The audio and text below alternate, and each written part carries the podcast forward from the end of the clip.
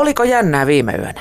Lensitkö, putositko vai olitko kenties yllättäen taas pikkulapsia, etsit ulospääsyä labyrintistä? Vai kävikö kuten minulle usein, eli muistat nähneesi jotain suht mielenkiintoista unta, mutta se karkasi muististasi saman tien kun heräsit? Me nukumme keskimäärin kolmanneksen elämästämme, mutta unen näystä tiedetään yllättävän vähän.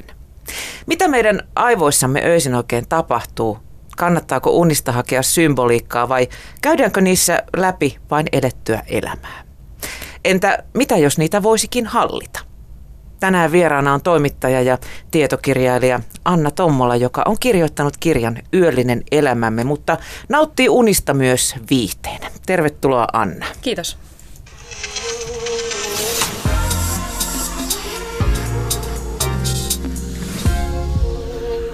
Yle Puhe.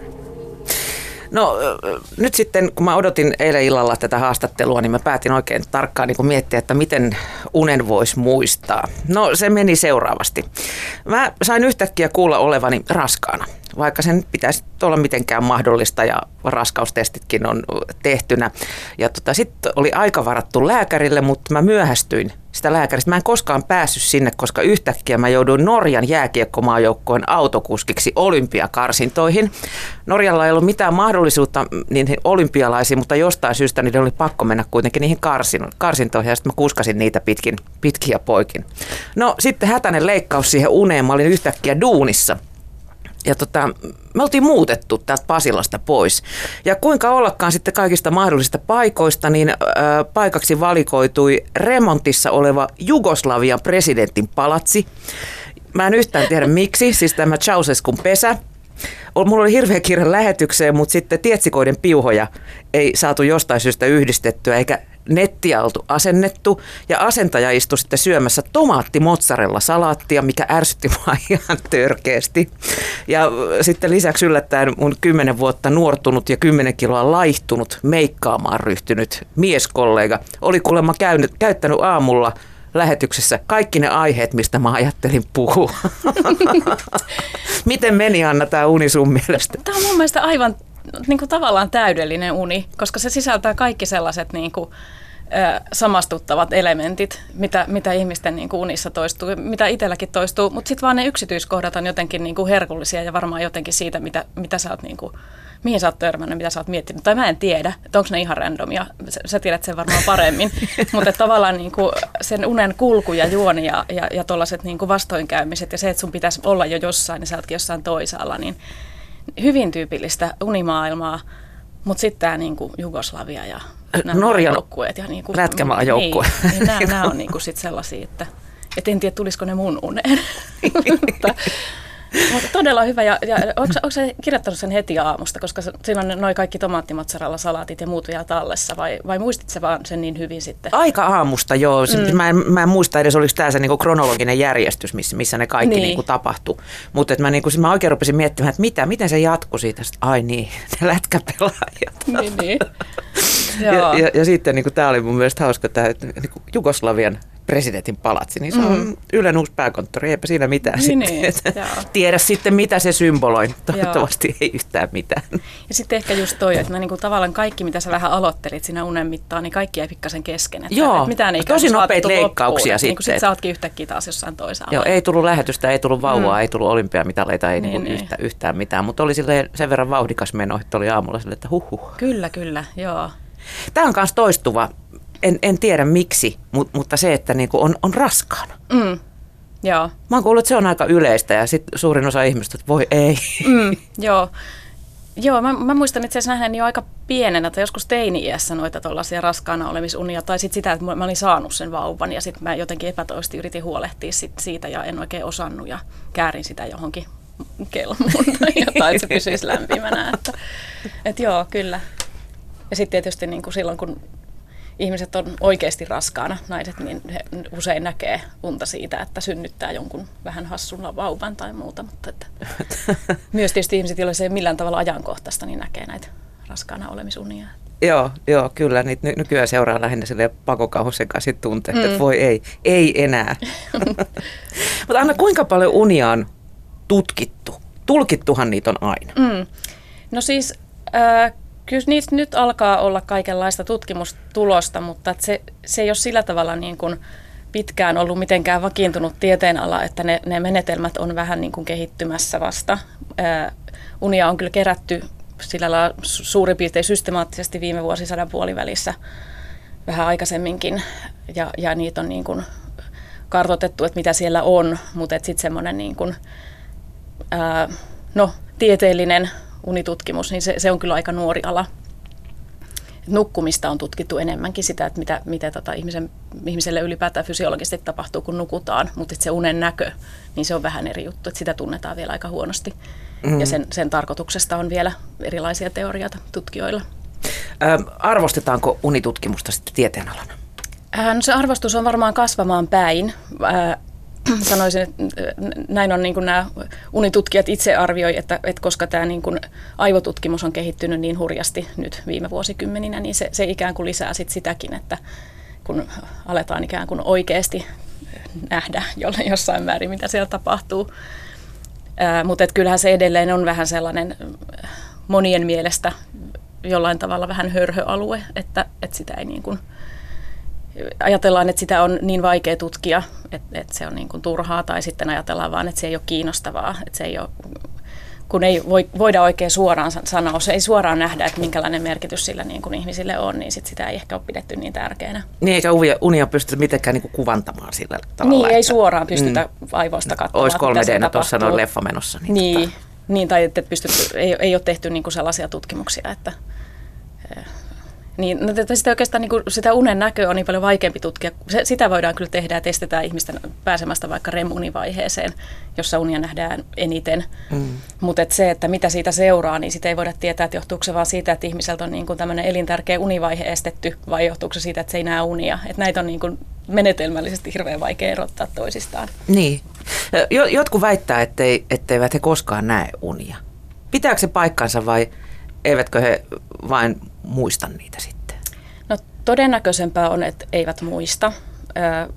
Ehkä sitä ei nyt uskalla sanoa, etteikö maailmassa olisi yhtään ihmistä, joka ei näkisi koskaan unia, mutta toden, todennäköisin selitys on kyllä se, että niitä ei muista. Että kyllä usein niin kun, kun tutkijat on laboratoriossa herätellyt ihmisiä läpi yön, niin useimmilta ihmisiltä sieltä tulee unikokemuksia, vaikka he olisivat sanonut etukäteen, että ei koskaan muista. Mm koska ne katoaa sitten kuitenkin niin nopeasti herättyä, että, että tota, Miksi ne muuten katoaa? Ää, se ei ole sellainen niin kuin vaihe noin aivojen kannalta se uni, että siinä olisi, olisi niin kuin tavallaan, että se olisi ihanteellinen sen, sille, että ää, uudet muistot ikään kuin tallentuu sinne pysyvään muistiin.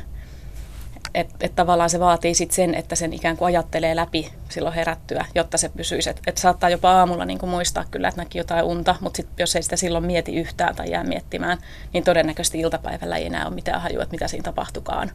Vaikka on se muistikuva siitä, että mähän ajattelin tätä aamulla, mutta...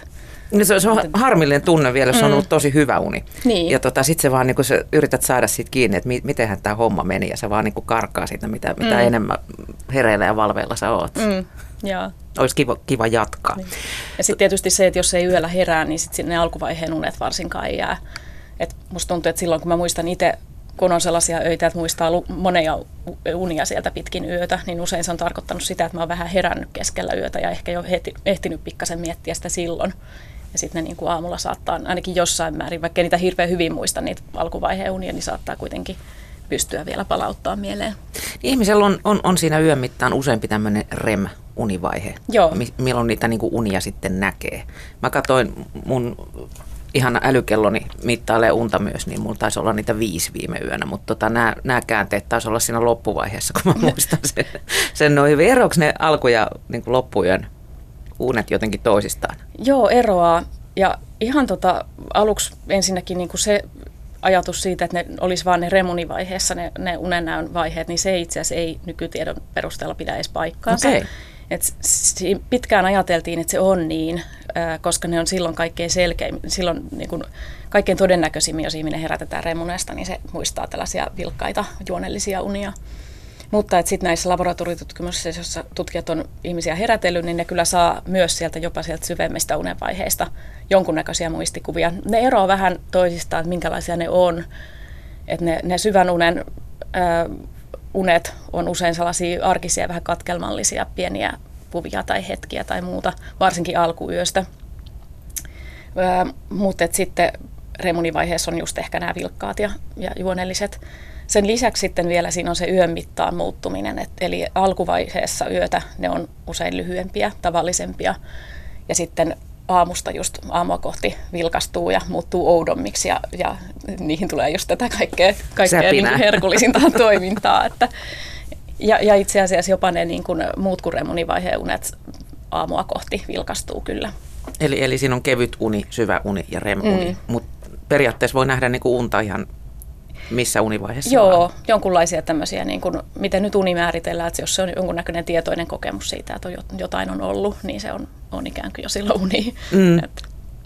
No entä sitten, siis näkeekö ihminen unta, jotain unta koko yön, vai, vai onko semmoisia ihan niin kuin blackoutteja, että ei, ei niin kuin tapahdu yhtään mitään aivotoimintaa missään?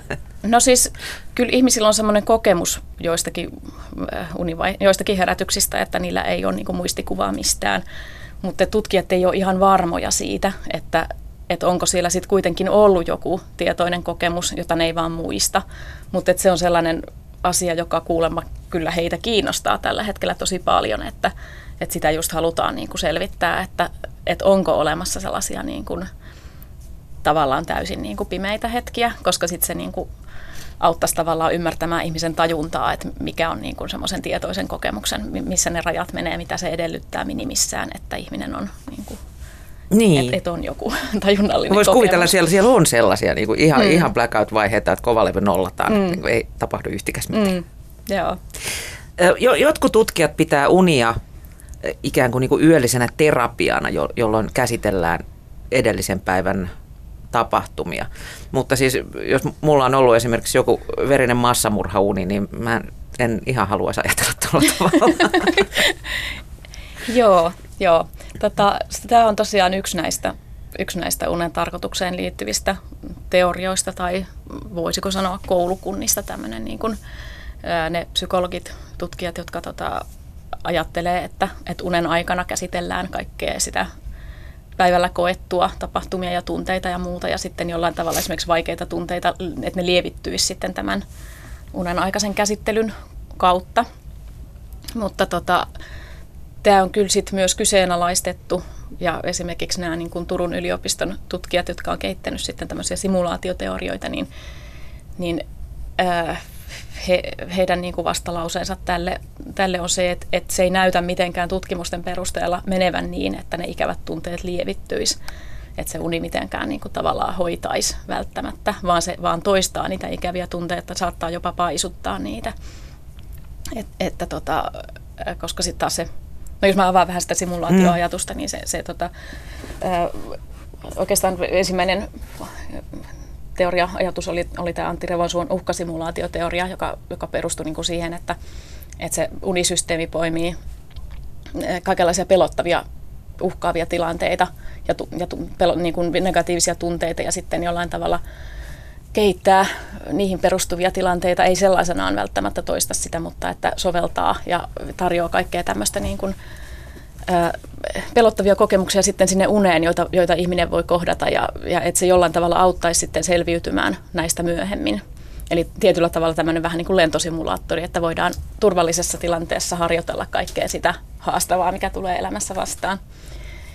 Ja sitten sitä on, on nyt myöhemmin kehitelty sitten viime vuosina ää, tämmöisen sosiaalisen simulaation teoriaa myös, koska kaikki pel- unethan ei pelottavia, että siellä on myös vaan semmoisia, että ollaan vaikka ihmisten kanssa tekemisissä, niin se, se sitten taas aj- ajatus on, että siellä harjoitellaan paitsi niitä uhkaavia tilanteita, niin myös kaikenlaista niin kuin toisten kanssa toimeen tulemista.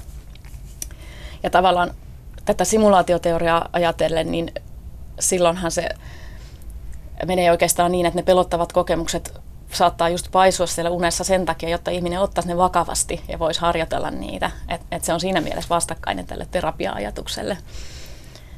Mutta mitään lopullista totuuttahan tästä ei ole, että nämä, nämä on tavallaan kilpailevia teorioita, joita voidaan sitten niin kuin puolustaa erilaisilla näkemyksillä. Mutta mm. mut ehkä niin ajattelen just tuollaista niin hirveätä massamurha-unta tai pelottavaa tämmöistä, niin siinä ehkä niin voisi toimia sellainen ajatus, että, että, että on ehkä jollain tavalla joku uhkaava tunne, joka sitten saa unessa tuommoisen muodon, että sinne tulee jotain äärimmäisen pelottavaa, vaikkei se liity mitenkään sun arkielämään. Mutta tietysti sitten sekin, että me ollaan nähty kaikenlaista massamurhaa niin kuin populaarikulttuurissa ja muualla, niin, niin se unisysteemi poimii semmoistakin mm. tietenkin, että Moni on ollut hirveän huolissaan myös siitä, että, että, tota, niin, että onko tapahtumasta on kauheita, että hän näkee tämmöisiä niin kuin, hirtan naapurin koiran ja tapan kaikki unia niin kuin mm. harva se yö.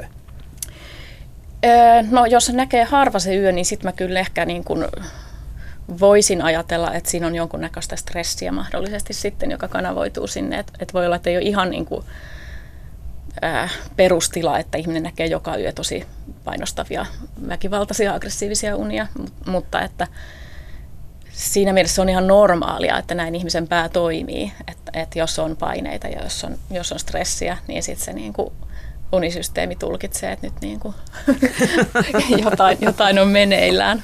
Mutta näistä niin kuin, kyllä se on, oli joissakin tutkimuksissa oli yhdistetty se, että jos ää, on kovin paljon aggressi- aggressiota niissä unissa, niin sit, sitä saattaa olla päiväelämässäkin, mutta tietenkään se ei tarkoita sitä, että ihminen on murhaaja, jos se murhaa unessaan, vaan että se vaan niin kuin unessa tuplaantuu ja triplaantuu se aggressio ja, ja saa semmoisia muotoja, mitä se ei tietenkään päiväelämässä ikinä saisi. Että ei nämä ihmiset menisi ketään tappamaan, jotka unia näkee.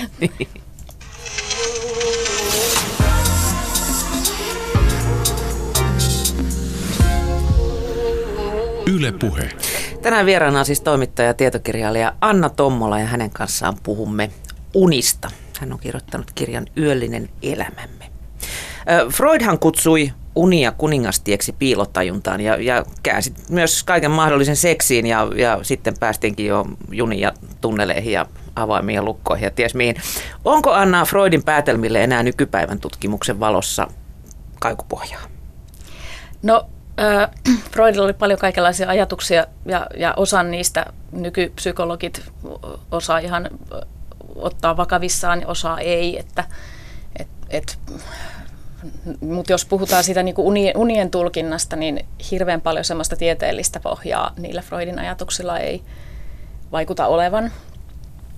Et, et tota, tietysti löytyy ihmisiä, jotka edelleen pitää niitä ihan niin kuin hedelmällisenä tapana tulkita unia. Mä itse en, en pidä, että et on vähän myös tämmöinen niin kuin mielipidekysymys, mutta että ää, se ehkä niin kuin ei vaikuta hirveän loogiselta, että, että se uni niin kuin rakentaisi niin mutkikkaita sellaisia symboleja sinne, joita joku tietty auktoriteetti voi, voi sieltä sitten niin kuin tulkita, että, että ennemminkin, totta kai ihmisen ajattelu on symbolista ja siinä on paljon myös ehkä jotain kulttuurista jaettua symboliikkaa, mutta että viime kädessä sitten kuitenkin niin kuin, ää, siis ihminen tulkitsee sitä unta niin kuin itsensä kautta. Et mä, mä sanoisin, että et ennemmin kuin että joku psykoanalyytikko symbolikirjaa lukemalla tai, tai Freudin ajatuksia lukemalla niitä unia tulkitsisi, niin ennemmin sen ihmisen itse kannattaa miettiä, että mitä ne siinä esiintyvät asiat juuri hänelle merkitsee. Että, että jos ajatellaan näitä junia ja tunneleita, niin, niin okei, okay, Freudilla oli omat päätelmänsä siitä, mutta että ihmisellä voi olla ihan toisenlaisia kokemuksia junista ja tunneleista ihan omassa elämässä, elämässään ja omassa elämän historiassaan, ja ne tulee mun mielestä todennäköisemmin sinne uneen kuin se, että mitä Freud niistä on kirjoittanut. Mm. Nyt kun päästiin junia tunneleihin, niin, niin onko miesten ja naisten unissa muuten minkäänlaisia eroja? no naiset ainakin on useammin kiinnostuneita unista ja sitä kautta myös varmaan muistaa niitä enemmän, että, että semmoinen ero on. Sitten on jonkunnäköisiä tämmöisiä niin kuin, tässä ei mitenkään hirveän niin kuin laajasti en törmännyt tutkimuksiin, mutta, mutta jotain eroja näissä aggressioasioissa oli, että et, ja, ja, ja, ja näissä uhkaavissa unissa, että miehillä oli jonkun verran enemmän tämmöisiä niin kuin suuria katastrofeja ja sotaa ja sellaista, ja sitten taas naisilla ehkä niin kuin sosiaalista konfliktia. Sitten semmoinen yksi niin kuin pieni yksityiskohta, joka oli unien sisältöön liittyvistä tutkimusta bongasi, joka oli mielestäni hirveän kiinnostava tai, tai jollain tavalla niin kuin rinnastui moneen muuhun tämmöiseen miehiin ja naisiin liittyviin tutkimuksiin, että miesten unissa oli enemmän mieshenkilöitä äh, oli, olisiko ollut noin niin kuin kaksi kolmasosaa, kun taas naiset näki aika tasaisesti unia sekä miehistä että naisista. Ja musta jotenkin tämä rinnastui kaikkeen tällaiseen, että naiset lukee miesten ja naisten kirjoittamia kirjoja ja miehet vain miesten kirjoittamia, mitä näitä muita onkaan, kun se suhdeluku oli jollain tavalla sama. Niin.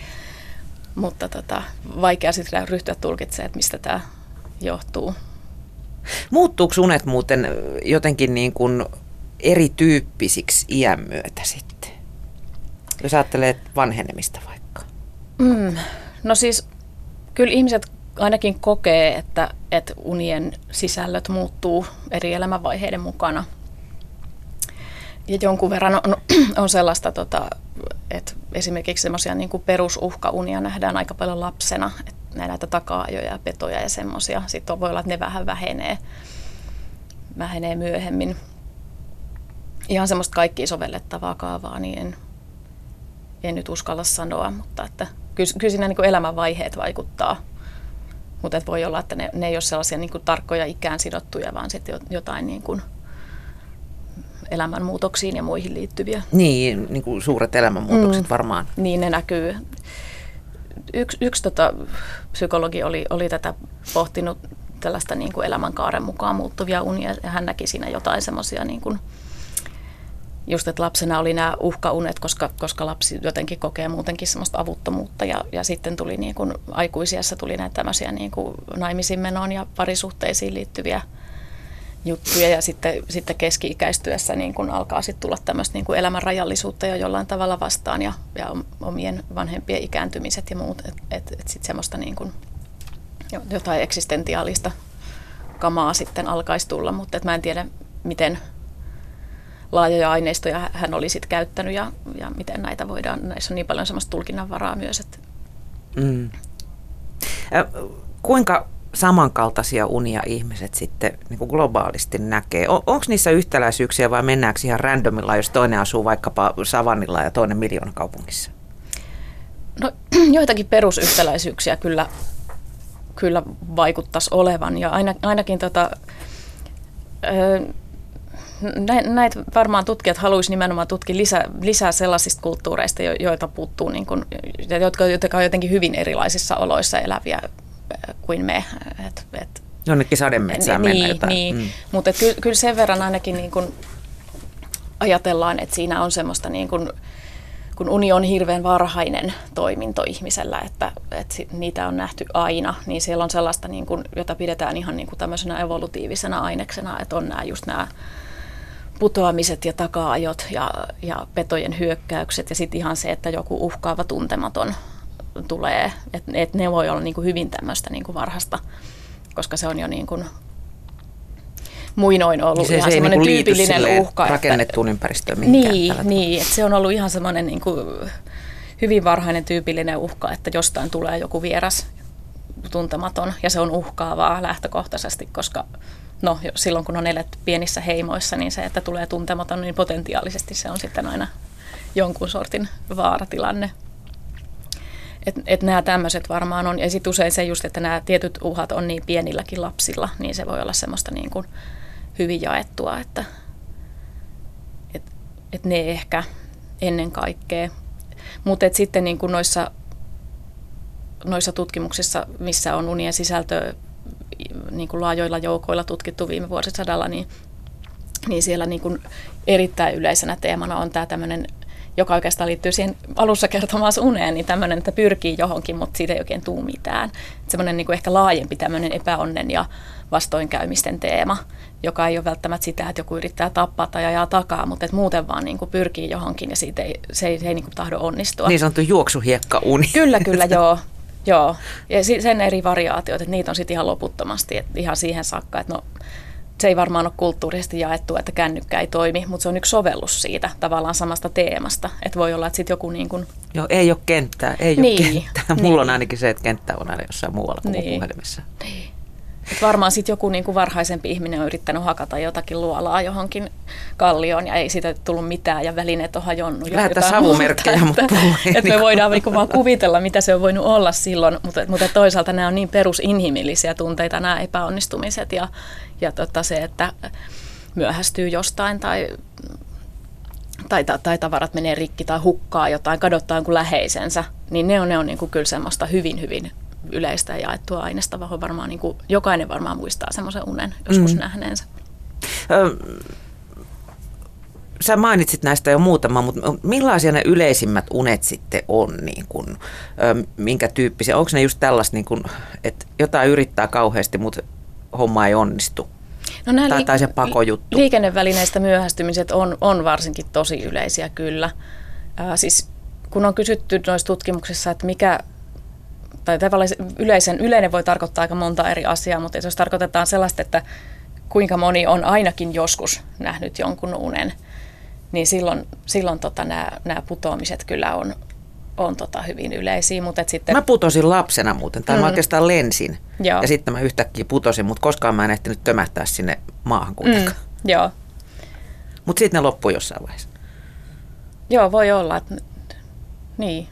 Mä muistan itse asiassa, se on sitten ehkä vähän eri asia, mutta monet muistaa semmoisen niin putoa, ihan fyysisen putoamisen tunteen, mutta se, se liittyy sitten ehkä siihen niin kuin, ää, univaiheen vaihdokseen. No, se on ehkä pikkusen eri niin, asia. Mutta sitä niin kuin säpsähti jotenkin hereille mm. sit just ennen kuin tömähti sinne maakamaralle. Niin. Joo. Joo, mutta sitten, joo, mä, mä keräsin itse, se ei ole mikään tieteellinen aineisto eikä, eikä riittävän laajakaan semmoisen eikä edustava, mutta keräsin, sain 88 vastausta kyselyyni ja ihmiset jakoivat aika paljon omia uniaan, uniaan siinä. Niin siellä kyllä oli ihan hirveän paljon näitä liikennevälineistä myöhästymisiä ja sitten sitä, että siellä on aika paljon hissiunia, autounia, sitten sellaisia, että on menossa johonkin ää, työtilaisuuteen ja on, on niin kuin väärällä tavalla pukeutunut, että se on yksi, yksi kans tota variaatio tästä, että on kämmännyt jotenkin. Mm. Että se tuntuu olevan tosi yleinen. Esiintyykö sitä paljon? Mulla tulee välillä semmoisia unia, varmaan liittyy tähän työhön, mutta niin kuin semmoinen, mitä kyllä on tapahtunut joskus ihan oikeastikin, että tulee täysin blackout. Mm. Sulla on vaikka joku haastattelu tai, tai presis tai, tai, tai joku luento menossa, eikä sulla ole aavistustakaan, mitä sun pitäisi seuraavaksi sanoa. Mm. Joo, toi on varmaan myös tätä samaa. Kohtuullisen piinaava tilanne. Joo. Mutta sitten tietysti niin jos mietitään sitä, että mitkä, mitkä on yleisiä unia, niin aina, aina täytyy sanoa tämä, mitä, mitä tutkijat aina korostaa, että, että näissä niin kun, menetelmät, millä kysytään, niin vaikuttaa kyllä tuloksiin aika paljon myös. Että, että kun, koska me muistetaan vain osa niistä unista, niin se, että jos vaan kysytään, että mitä olet nähnyt, niin silloin tulee tietysti ihan erilaisia unia kuin silloin, jos herätellään läpi yön ja aina kysytään, että kuulemma unet on paljon tavallisempia keskimäärin kuin mitä me muistetaan niistä. Et siellä on aika paljon varmaan sellaista ihan arkista, että join kahvia ja lähdin töihin ja sitten se oli vaan pieni välähdys, mutta et se niin kun, ää, ne jännittävimmät, oudoimmat ja pelottavimmat ja tunteita herättävimmät unet, niin ne tietysti painuu kaikkein vahvimmin mieleen. Niin, että siis kaikki unet ei ole absurdeja, vaan siellä on semmoista ihan niin kuin mm. normihommaa välissä. Kyllä on, joo. Mitä ei sitten muista. Niin, niin, tai ainakin melkein normihommaa. Joku asia voi olla ehkä vähän vinksallaan, mutta että, että ehkä se niin kuin, tavallaan tämmöinen elokuvissa esitetty unen logiikka, kun aina kun joku unikohtaus, niin ne on todella outoja ja ihmiset vääntyy kummallisesti ja värit on outoja, niin, niin se ei ehkä niin kuin kuvaa itse asiassa kauhean hyvin sitä, minkälaisia unet oikeasti on. Että se unimaailma jäljittelee aika tarkkaan lopulta sitten niin kuin tosi maailmaa, että sitten se vaan keksii sinne niitä pieniä, vaikka vaihtuu kesken kaiken. Jaksaa katsoa se unen loppuun, niin vähän säpinää sinne väliin niin, sitten. Aivan. Anna, millaisia eri unityyppejä on sitten olemassa? Jotkut on tosi lyhyitä, mm. semmoisia niinku ihan flash-juttuja. Ja, ja sitten jotkut tuntuu vaan niinku jatkuvan, että se on kuin jotain epokkia katsoisi. Mm, mm. Joo, ja näkeekö niitä niinku eri vaiheessa yötä sitten, niinku, että niinku nämä flasharit sinne alkupäähän ja no, jatkosarjat loppuun? Todennäköisimmin ainakin näin, joo. Ne kaikkein pisimmät unet on, on tota yleensä sieltä aamusta. Mutta sitten tämä niinku tyypittely on tietysti vähän tämmöistä niinku, uh, mielivaltaista. Mä oon sitä itse tuossa harjoittanut kirjassa, kirjassa ihan vaan niin kuin, ö, omasta päästä jaotellut niitä just tämmöisiin niin kuin seikkailuuniin ja, ja sitten toisaalta arkisiin uniin ja muihin, mutta että, että kyllä se siltä tuntuu, että jotkut unet on niin kuin hyvin tämmöisiä elokuvamaisia ja, ja sellaisia skifi fantasia seikkailuja ja sitten toiset taas on semmoisia niin kuin just junnaavia pelkkää uhkaa, ei pääse missään eteenpäin ja sama vaan toistuu ja sitten uudestaan siinä samassa tilanteessa. Että ne on niinku tavallaan luonteeltaan hirveän erilaisia. Ja sitten on sellaisia ihan vaan niin kuin hassuja unia, jotka vaan ilahduttaa sillä, että niissä on jotain tosi pöljää. ja sitten on näiden kaikkien sekoituksia tietenkin myös. Niin, mm. niin joo, joo. Tota, miten sitten unet vois muistaa paremmin? Vo, voiko sitä jotenkin niin kuin treenata? Se on ärsyttävää, kun sä tiedät, että sä oot nähnyt jonkun kohtuu hyvän unen. Ja olisi niin kuin mm. kiva muistaa vähän tarkemmin, mitä siinä tapahtuu. Joo, no ainakin yleisellä tasolla se auttaa unien muistamiseen, että niitä ylipäätään alkaa ajatella enemmän. Että, että monesti niin kun jos, jos tuntuu siltä, että ei koskaan muista uniaan, niin sit niitä ei ole ehkä niin kuin hirveästi myöskään ollut aikaa pysähtyä miettimään. Että, että kyllä se, niin kun, jos niitä pikkasen pohtii ikään kuin illalla jo vähän niin kuin rauhoittua, ajattelee, että no mä yritän muistaa nyt, mitä mä näen. Ja sitten aamulla on aikaa vähän lojua sängyssä ja miettiä, että mitä tuli nähtyä, niin silloin se kyllä auttaa siinä – ei siinä ehkä mitään semmoista ihmekikkaa että kyllä vaan joskus häviää, teki mitä teki, että et, et jos vaan niin kuin pääsee joku ajatus pölähtämään siihen tilalle, niin saattaa olla, että se on sillä, sillä selvä, että, että jos ajattelee vähänkään mitään muuta. Niin toi on muuten niin, ihan niin totta. Se, niin kuin, se voi olla hyvin nopeasti kateissa, vaikka kuinka olisi niin kuin uniharrastaja ja kirjoittaisi niitä ylös, niin, niin ei niitä kaikkia nappaa talteen. Mutta unien kirjoittaminen, en, en minäkään sitä tee kun ihan silloin, kun on siis tällä hetkellä mä oon joskus pitänyt, pitänyt unipäiväkirjaa, mutta että kirjoitan lähinnä vaan kiinnostavimmat ylös, mutta että se, että jos niitä kirjoittaa säännöllisesti, niin se kyllä lisää sitä muistamista myös. Minkä takia sitten toiset unet muistaa ja, ja toiset ei? Onko se just sitä, että, että ne on ne niin kuin viimeisimmät siinä ennen heräämistä, mitkä sinne niin kuin muistiin jää ja muut häippäsee sieltä sitten? No todennäköisimmin muistaa. Eli ellei sitten yöllä just, satu heräämään. Niin, just, just sen äsken nähdyn muistaa kyllä todennäköisimmin, mutta et sit se tietysti auttaa asiaa, että jos siinä unessa on ollut joku voimakas tunne, tunne niin sitten se on sen verran vahva se unikokemus, että se on sitten helpompi palauttaa siinä aamulla mieleen. että jos se ikään kuin se, monestihan se tunnetila vähän jää melkein päälle, kun herää suoraan jostain tosi voimakkaasta unesta, niin silloin niin kuin – muutenkin ihmisen muisti toimii, toimii sillä tavalla, että tunnepitoinen asia painuu aika vahvasti mieleen. Mm. Ihan kauheinta toi, kun herää yöllä jo keskellä yötä johonkin hirveäseen painajaiseen, eikä ei, ihan litimärkänä hiestä, eikä uskalla mennä takaisin nukkumaan, pelkää mm. se jatkuu se mm, painajainen, niin se pyörii hereillä sitten.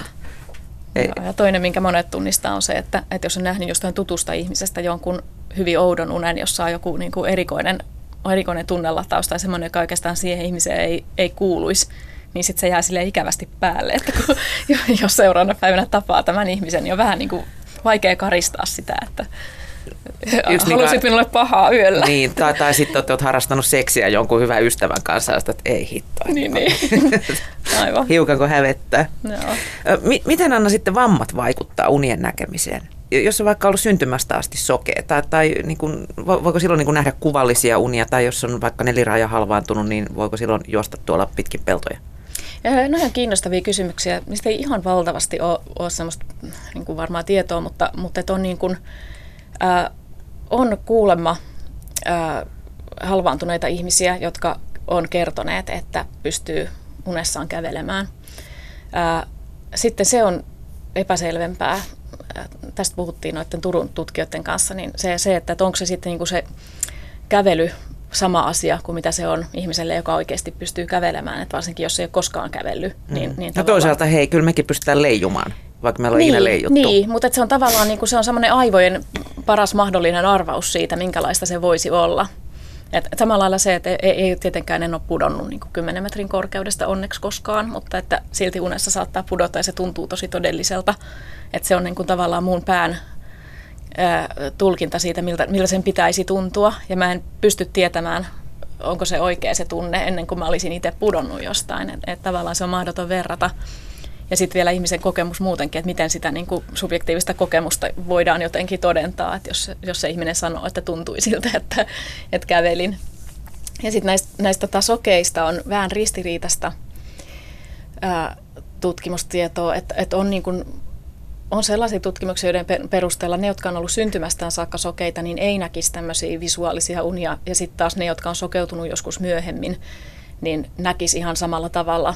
Niin, koska kun, heillä, on se kun heillä on se Niin, heillä on se tavallaan niin kuin se tieto siitä, millaista se on. Mutta sitten niin kuin, oli myös joku sellainen tutkimus, jossa, jossa myös nämä syntymästään sokeet, niin niillä tapahtuisi niin kuin aivoissa jotain sellaista nä- näkemiseen liittyvää ja että heillä olisi myös niin kuin, ää, Tämä oikeastaan niin kuin samalla tavalla kuin tuo kävely, halvaantuneen kävelyyn, se liittyy just siihen, että kun he ei ole koskaan nähnyt, niin sitä on täysin mahdoton niin kuin tietää, että kokiko he jotain näkemisen kaltaista, kun sitä ei niin kuin sanallisesti voi tavallaan mitenkään todentaa. Niin. Et, ei, ei ole ihan selvää tämä.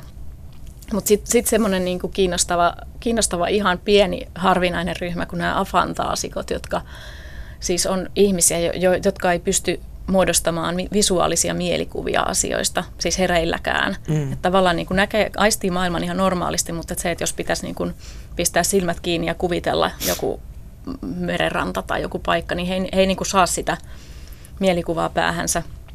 Mutta joissain tutkimuksissa on, on sitten niin kuin nähty, että, että nämä ihmiset näkisivät myös kuitenkin visuaalisia unia. Ja, ja itse asiassa mulla on yksi, yksi tuttu, joka on, on tämmöinen fantaasikko, ja hän sanoi kyllä, että näkee ihan normaalisti unia, ää, mikä viittaisi sitten jotenkin siihen, että tämä niin kuin, että se on, se on enemmän niin kuin se niin kuin kattoisi maailmaa, se unennäkö, että se tulee jostain sitten kuitenkin tavallaan sieltä niin kuin aistit yrittää rakentaa sen maailman, kun taas sitten se niin kuin tietoinen kuvittelu tulee jostain muualta. Mm. Mutta En, en mäkään, nämä jänni juttuja. Niin, en mäkään tiedä, mistä, mistä mun alintajunta on keksinyt, että millaista on olla kissa. Mm. Mutta mä oon joka tapauksessa ollut unessa kissa. Niin, aivan. tota, mä muistan edelleen jotain ihan karmeita unia lapsuudesta. Miksi unet on lapsena jotenkin paljon pelottavampia kuin aikuisena? Mä en tiedä, onko ne oikeasti pelottavampia nyt kun sanoit, mutta tota, onko se vaan sitä, että lapsena pelkää muutenkin ehkä sitten – tai on, Johtuuko se jotenkin ne, siitä niin kokemusmäärän rajallisuudesta? Niin. Et, et... Mä, mä en tiedä, mutta jotenkin ensimmäisenä tulisi mieleen kyllä se, että, että on vielä niin kuin kokemattomampi käsittelemään niitä isoja tunteita. Sitten kaikki tuntuu jotenkin hurjemmalta. Niin, voi jotenkin Kyllä uskoa niin satuihin ja mörköihin. Ja... Niin, ja monet arkielämänkin asiat on ollut sit pelottavampia ja jännempiä kuin ehkä nyt sitten turtuneempana. Niin. en tiedä. Ja sitten vielä peloteltiin, että joku suohirviö hakee jos et nyt syö niin. lautasta tyhjäksi. Aivan. ei, ei ihme, että vähän, vähän sitten pelotti yölläkin.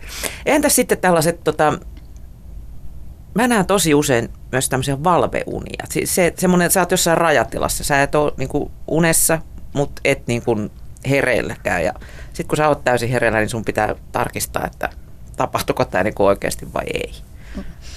Tarkoitatko sä sitä, että sä oot oikeasti vähän niin kuin rajatilassa, että et, et sä oot niin kuin vaikka omassa huoneessa ja näet jotain unen kaltaista, että se, se ei ole niin kuin uni, joka on vaan toden tuntuinen? Vai? No siis se on niinku unta, mm. mutta kun mä en ole niinku unessa, eli mä havainnoin myös kaiken ympärillä tapahtuvan, okay, että et joku kävelee siitä huoneen ohi tai näin. Niin, niin.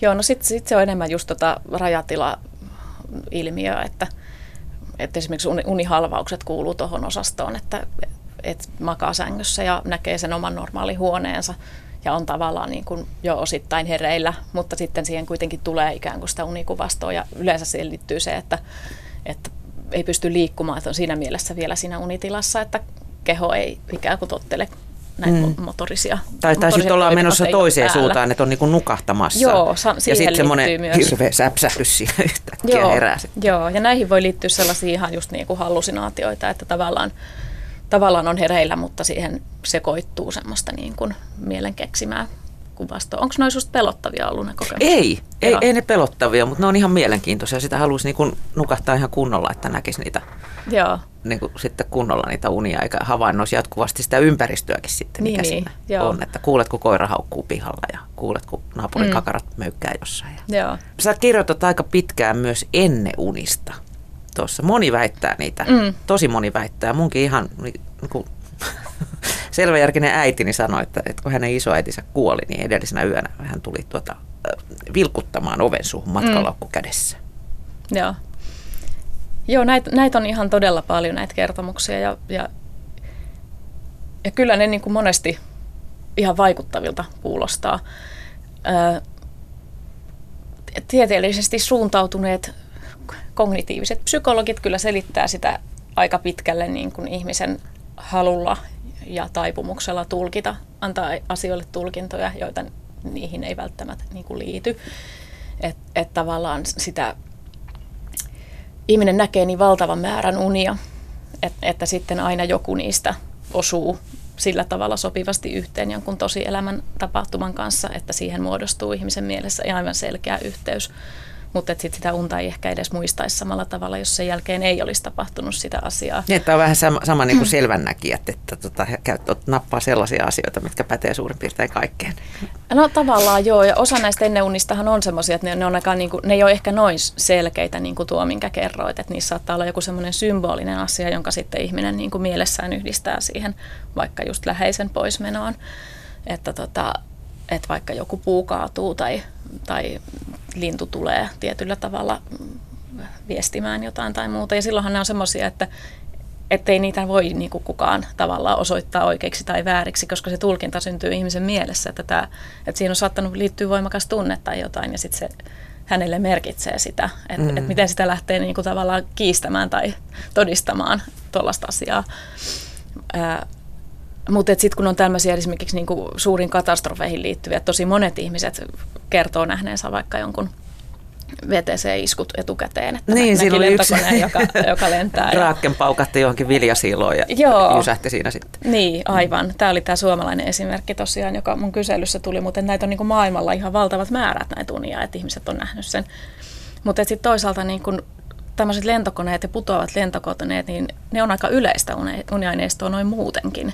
Ja kaikenlaiset katastrofit, hyökyaallot. Mä oon itsekin nähnyt hyökyaaltounia ja, ja yhdestä ei ollut siihen, siihen tota tsunamiin hirveän pitkä aika ajallisesti, mutta että se, että tiedän nähneeni niitä aikaisemminkin, niin tiedän, että tämä nyt ei ollut mulle mikään tietty viesti siitä tapahtumasta, mutta että aina joskus ne ajallisesti sitten osuu sillä tavalla, että siihen väkisinkin syntyy se merkitys merkitys. Ja tota, kyllä, kyllä nuo tutkijatkin niin kuin sillä tavalla sanovat suhtautuvansa näihin vähän varovasti niin, että jos nyt yksittäinen ihminen tulee heille kertomaan tämmöisen merkityksellisen ja tunnepitoisen enneunen, niin ei sitä nyt ole ehkä mitään syytä lähteä kiistämäänkään. Et, et, noin isossa mittakaavassa eivät pidä enneunia ehkä todistettuna ilmiönä, mutta että koska ne on hirveän henkilökohtaisia merkityksellisiä kokemuksia, niin anta, an, antaa tavallaan niin kuin luvan sille ihmiselle tulkita sen haluamallaan tavalla. Monesti nämä on myös aika herkillä alueella liikkuvia, että monesti liittyy just johonkin niin kuin läheisen kuolemaan tai muuhun, niin, niin kyllä siinä saa pikkasen varovainen olla, että jos jollekin joku uni merkitsee paljon, niin merkitköön ikään kuin. Pitäköön sen. Mm. Ö, joskus sitä herää ihan siis kesken unen, mutta kun nukahtaa uudestaan, niin sama uni jatkuu.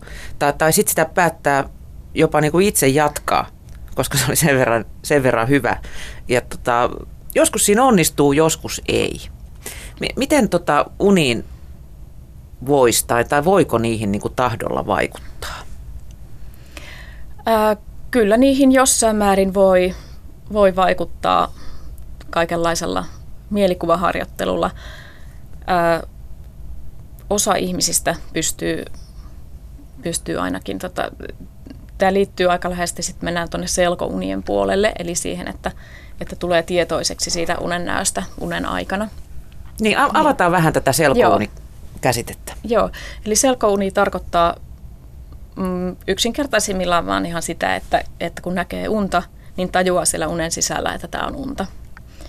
Ää, se on ihan, se on oikeastaan se on heti selkouni, kun sen tajuaa, että se ei edellytä, että sitä pystyy mitenkään ohjaamaan, että ne on, ne on sitten niinku seuraavia askelia, mutta että, että monelle, monella tämmöisiä kokemuksia tulee ainakin joskus. Että saattaa liittyä vaikka siihen, että näkee jonkun painajaisen ja sitten siellä ihan loppuvaiheessa tajuaa, että nyt tämä on liian pahaa ollakseen totta, että nyt mä herään. Niin se on jo tavallaan semmoinen niinku selkounen ensivaihe, vaikka siinä sitten herääkin heti saman tien. Mutta että noin viidesosa ihmisistä näkee näitä ainakin silloin tällöin suht säännöllisesti, mutta että aika monet näkee ainakin joskus elämänsä aikana. Mutta sitten on, on pieni joukko ihmisiä, joka on kiinnostunut erityisesti harjoittelemaan tällaista Uni, unensa ohjailua. Joo, Joo. sitten sit mennään enemmän ehkä siihen just, että ei pelkästään siihen, että tajuaa, että on unessa, vaan että pystyy myös vaikuttamaan siihen. Ää, ja siinä on nyt on aika eri tasoja, että miten pitkälle sitä, sitä voi kontrolloida. Että et osa ihmisistä tekee esimerkiksi sitä, että ihan niin kuin tavallaan tilaa tietyn tyyppisiä unia sillä, että mielikuva harjoittelee. Yksi tekniikka on se, että nukkuu ensin semmoisen 5-6 tuntia ja sitten herää ää, ja sitten tekee sen mielikuvaharjoittelun ja pyrkii niin kuin liukumaan tavallaan suoraan takaisin siihen uneen niin, että, että saisi sinne sitä haluamaansa aineesta. Ja sitten, että tajuaisi, että tavallaan liukuisi siihen tyyliin sinne uneen, että kun koko ajan toistaa itselleen, että mä näen unta, mä näen unta, että, että tavallaan tajuaisi jo sitten heti siellä unessa, että, että nyt, nyt, yes, siir, nyt siirryy sinne unen ollaan. puolelle. ja sitten siellä voi ruveta tekemään kaikenlaista.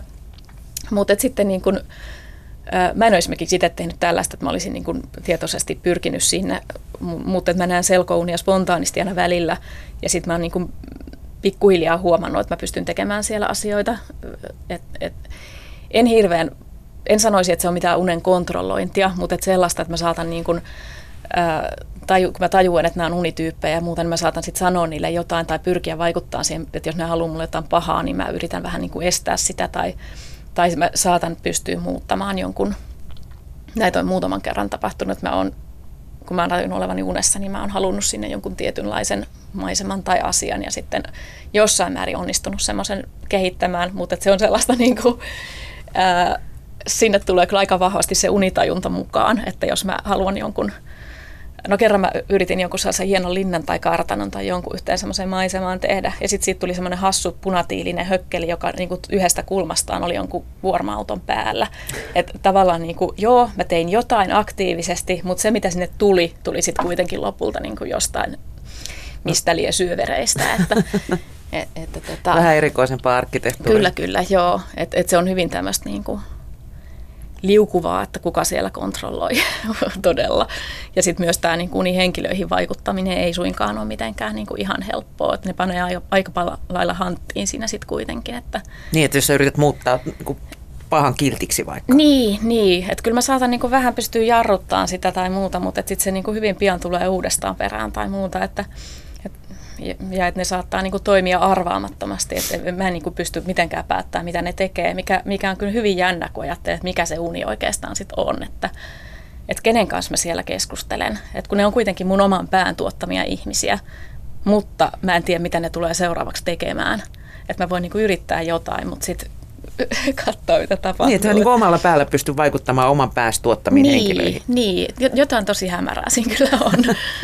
Mutta että joo, mutta Tät, tosiaan ni, niitä siis voi Kyllä niitä voi, tasolla. joo. Ja sitten sit osa, niin kun, tämähän on kaikenlaisia tekniikoita sitten, että, että esimerkiksi niin kun, esimerkiksi siihen, että miten voisi tunnistaa sen unen uneksi, niin, niin sanotaan, että kannattaa niin kuin ruveta tekemään sellaisia todellisuustsekkauksia myös päiväaikaan, että niin kuin kokeilee seinää, että saanko käteni tästä läpi ja, ja sitten niin kun vetää omaa sormeaan tai jotain, että venyykö. Ja sitten kun näitä tekee ikään kuin säännöllisesti, niin sitten kun niitä tekee siellä unessakin ja sitten hmm, huomaakin, että oho venyy, niin sitten tajuu, että on, on niin kuin tavallaan siellä unitilassa. Mä en tiedä, miten hyvin nämä toimii, mutta osalla ilmeisesti toimii. Pakko kokeilla Joo, joo. En, entä sitten, tota, toimiiko tämä myös niin kuin painajaisten kohdalla tämä selkoon juttu? Vai onko sitä ihminen jotenkin niin hädissään siellä painajaisensa sisällä sitten? No kyllä sitä aika hädissään on ja se, se kyllä tietysti aina vaikeuttaa sitä asiaa, mutta toisaalta sitten taas niin kuin, tämä on nyt mun omaa kokemusta vaan, mutta että mulla on ehkä nimenomaan ne niin kuin avainkokemukset selkounen kanssa on tapahtunut nimenomaan uhkaavissa unissa. Et ehkä just siksi, että siellä on ollut se suurin tarve ohjata sitä. Ja myös se niin kuin tulee usein voimakkaimmin se taju siitä, että tämä ei voi olla nyt totta, koska tämä on näin paha tilanne.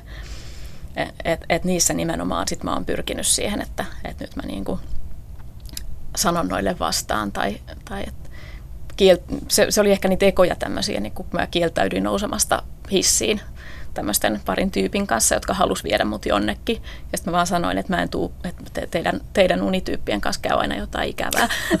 että, että tavallaan niin kuin, siinä mielessä musta niin kuin hyvinkin liittyy painajaisiin myös. Mutta sitten tietysti niin kuin koska siellä jyllää niin voimakkaat tunteet, niin se niin kuin semmoinen oikeastaan niin kuin unitilalle on tyypillistä just se, että tunteet jyllää, mutta aivot ja semmoinen niin tavallaan rationaalinen ajattelu on tosi paljon vaikeampaa ja semmoinen niin kuin hillitty... Mulla se yleensä puuttuu koko niin, hillitty kontrolloitu toiminta. Että selkoni, selkoni on just sen takia poikkeuksellinen tila, että siellä ylipäätään pystyy tämmöiseen niin kuin arviointiin, että onko tämä totta vai ei. Että sitähän ei yleensä pysty ollenkaan tekemään. Mutta siitä on myös aika vaikea pitää kiinni, koska ne tunteet on niin voimakkaat. Että et mulla on ainakin sitten semmoisia niinku, tavallaan selkopainajaisia, että mä kyllä yritän hirveästi niin kuin, toimia siellä, mutta sitten se niin kuin, ikään kuin se painostava materiaali on vaan niin vahvaa tai se tunnetila on niin, niin hurjaa, että se, se tulee aika ahdistavaksi sitten, että kun sitä sieltä pyrkii tavallaan pois sieltä, sieltä pelottavasta maailmasta, mutta ei ihan onnistu, niin se on jopa ehkä melkein pelottavampaa kuin semmoinen tavallinen painajainen. Mm. Pystyykö sitten, jos on nämä selkounet ikään kuin hallussa, niin tota, pystyykö niistä päättämään, että no niin, tämä loppuu nyt tähän, että nyt herätään? Öö, no aika usein pystyy ja toi on ehkä niin kuin melkein semmoinen, niin kuin mä tuossa totesin, että monella tulee se sen lopussa se taju siitä, että se on unta, niin se usein just johtaa siihen, että heti kun tajuu, niin sitten pystyy ikään kuin heräämään. Mutta aina se ei oikein onnistu ja sitten se on kyllä vähän ahistavaa. Mm. Liittyykö tämä sitten myös niin kuin, äh, selkouniin, että et, tota, halusi jatkaa jotain unta vaikka seuraavana yönä, niin pystyykö siihen niin kuin lipsahtamaan osaan kaksi samassa unessa? Ää, mä en ole itse tuota tehnyt. Jotkut kyllä sanoo, että pystyy ikään kuin just tilaamaan sen unen, josta, josta tota, jota haluaa nähdä, mutta mä en tiedä, miten, miten helppoa se on spontaanistihan noin voi kyllä käydä, että, että tavallaan menee sinne samaan paikkaan uudestaan ja, ja sama, samat teemat toistuu kyllä jonkun verran tai, tai tämmöistä. Mutta että, niin mulla on joskus onnistunut silleen, että mä oon herännyt siitä unesta, mm. sitten mä oon niin nukahdan uudestaan ja sitten mä rupean niin miettimään sitä unta, niin sitten se jatkuu niin kuin siitä tavalla. Mm. Joo. Et silleen se on toiminut, mutta en mä, en mä niin kuin peräkkäisenä öinä ole niin jatko-osia saanut sitten enää Niin, niin. Joo, ehkä se on helpompaa noin, koska se mieli on jo niin kuin puoliksi kuitenkin vielä siellä sen saman unen maailmassa. Entä, entä sitten nämä toistuvat painajaiset? Vo, voiko niistä päästä jotenkin eroon? Ää, kyllä siihen on, on keinoja. Ää, on on semmoinen, niin kuin, ihan tutkimuksia on semmoisesta terapiamuodosta. Ää, tästä just juteltiin kanssa noiden Turun yliopiston tutkijoiden kanssa. Siellä on Nils Sandman, joka on tutkinut painajaisia paljon, niin niin tota, ää, juteltiin siitä, että, että tämmöisellä niin kuin mielikuvaharjoitteluun perustuvalla ää, terapialla pystytään tämmöisiä toistuvia niin kuin traumaperäisiäkin painajaisia hoitamaan. Jotkut sanoo, että ne on kärsinyt samasta painajasta mm. koko ikänsä suurin piirtein. Kyllä, joo. Ää, ne perustuu ne menetelmät siihen, että sitä unta ikään kuin käydään – se ei edellytä mitään selkouneen pääsyä tai sitä, että siellä pystyisi muuttamaan unen kulkua, vaan että se harjoittelu tapahtuu ihan valveilla. Ja sitä unta käydään ikään kuin semmoisessa mahdollisimman turvallisessa ja rauhallisessa mielentilassa läpi. Ja sitten siihen, sitä voidaan ryhtyä ikään kuin vähitellen muuttamaan sitä mielikuvaa siitä unesta. Voidaan vaikka vaihtaa se loppu myönteiseksi tai jotain muuta tämmöistä. Ja kun sitä niin kuin sitkeästi käydään läpi, se voi vaatia aika pitkää tämmöistä ettei se mitenkään kerralla ratkea, että siihen vaan keksii uuden lopun ja sitten seuraavana yönä ei enää näe. Niin. Mutta et, et, tankkaa, tämmöisellä niin kuin sinnikkäällä mm. mielikuvaharjoittelulla, niin sitä voi pystyä kääntämään.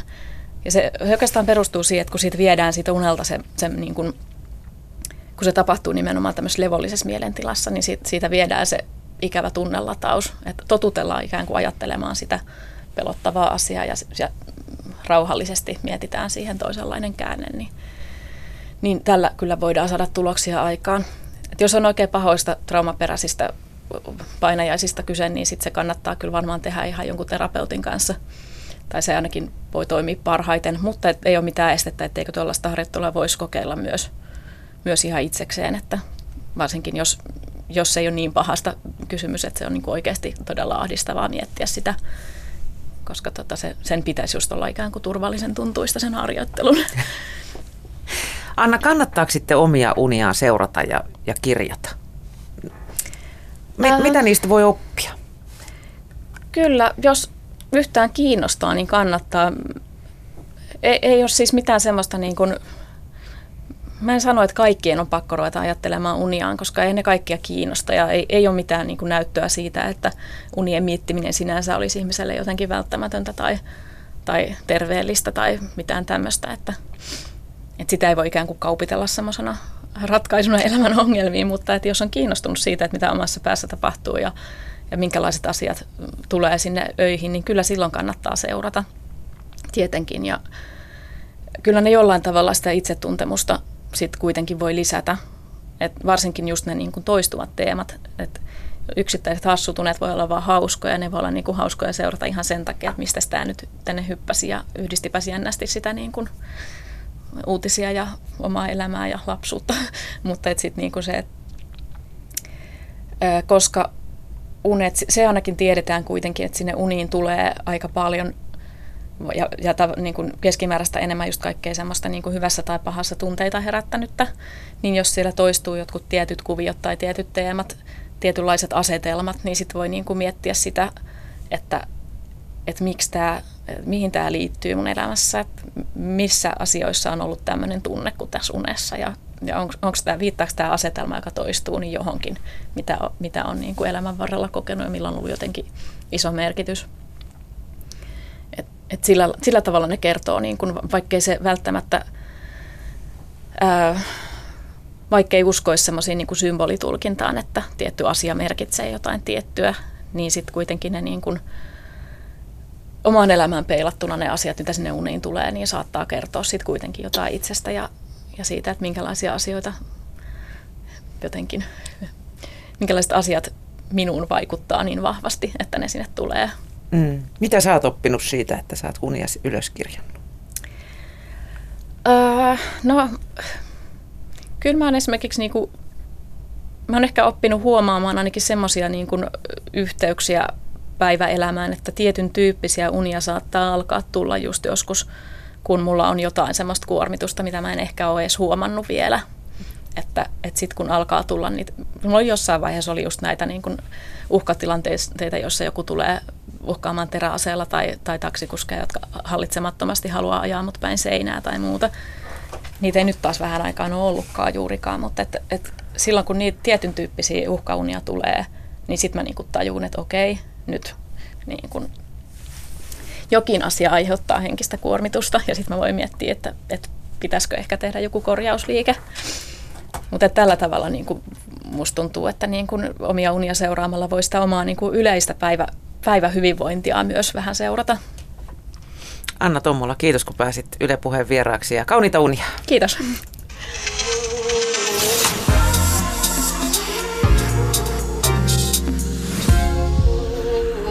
Yle Puhe.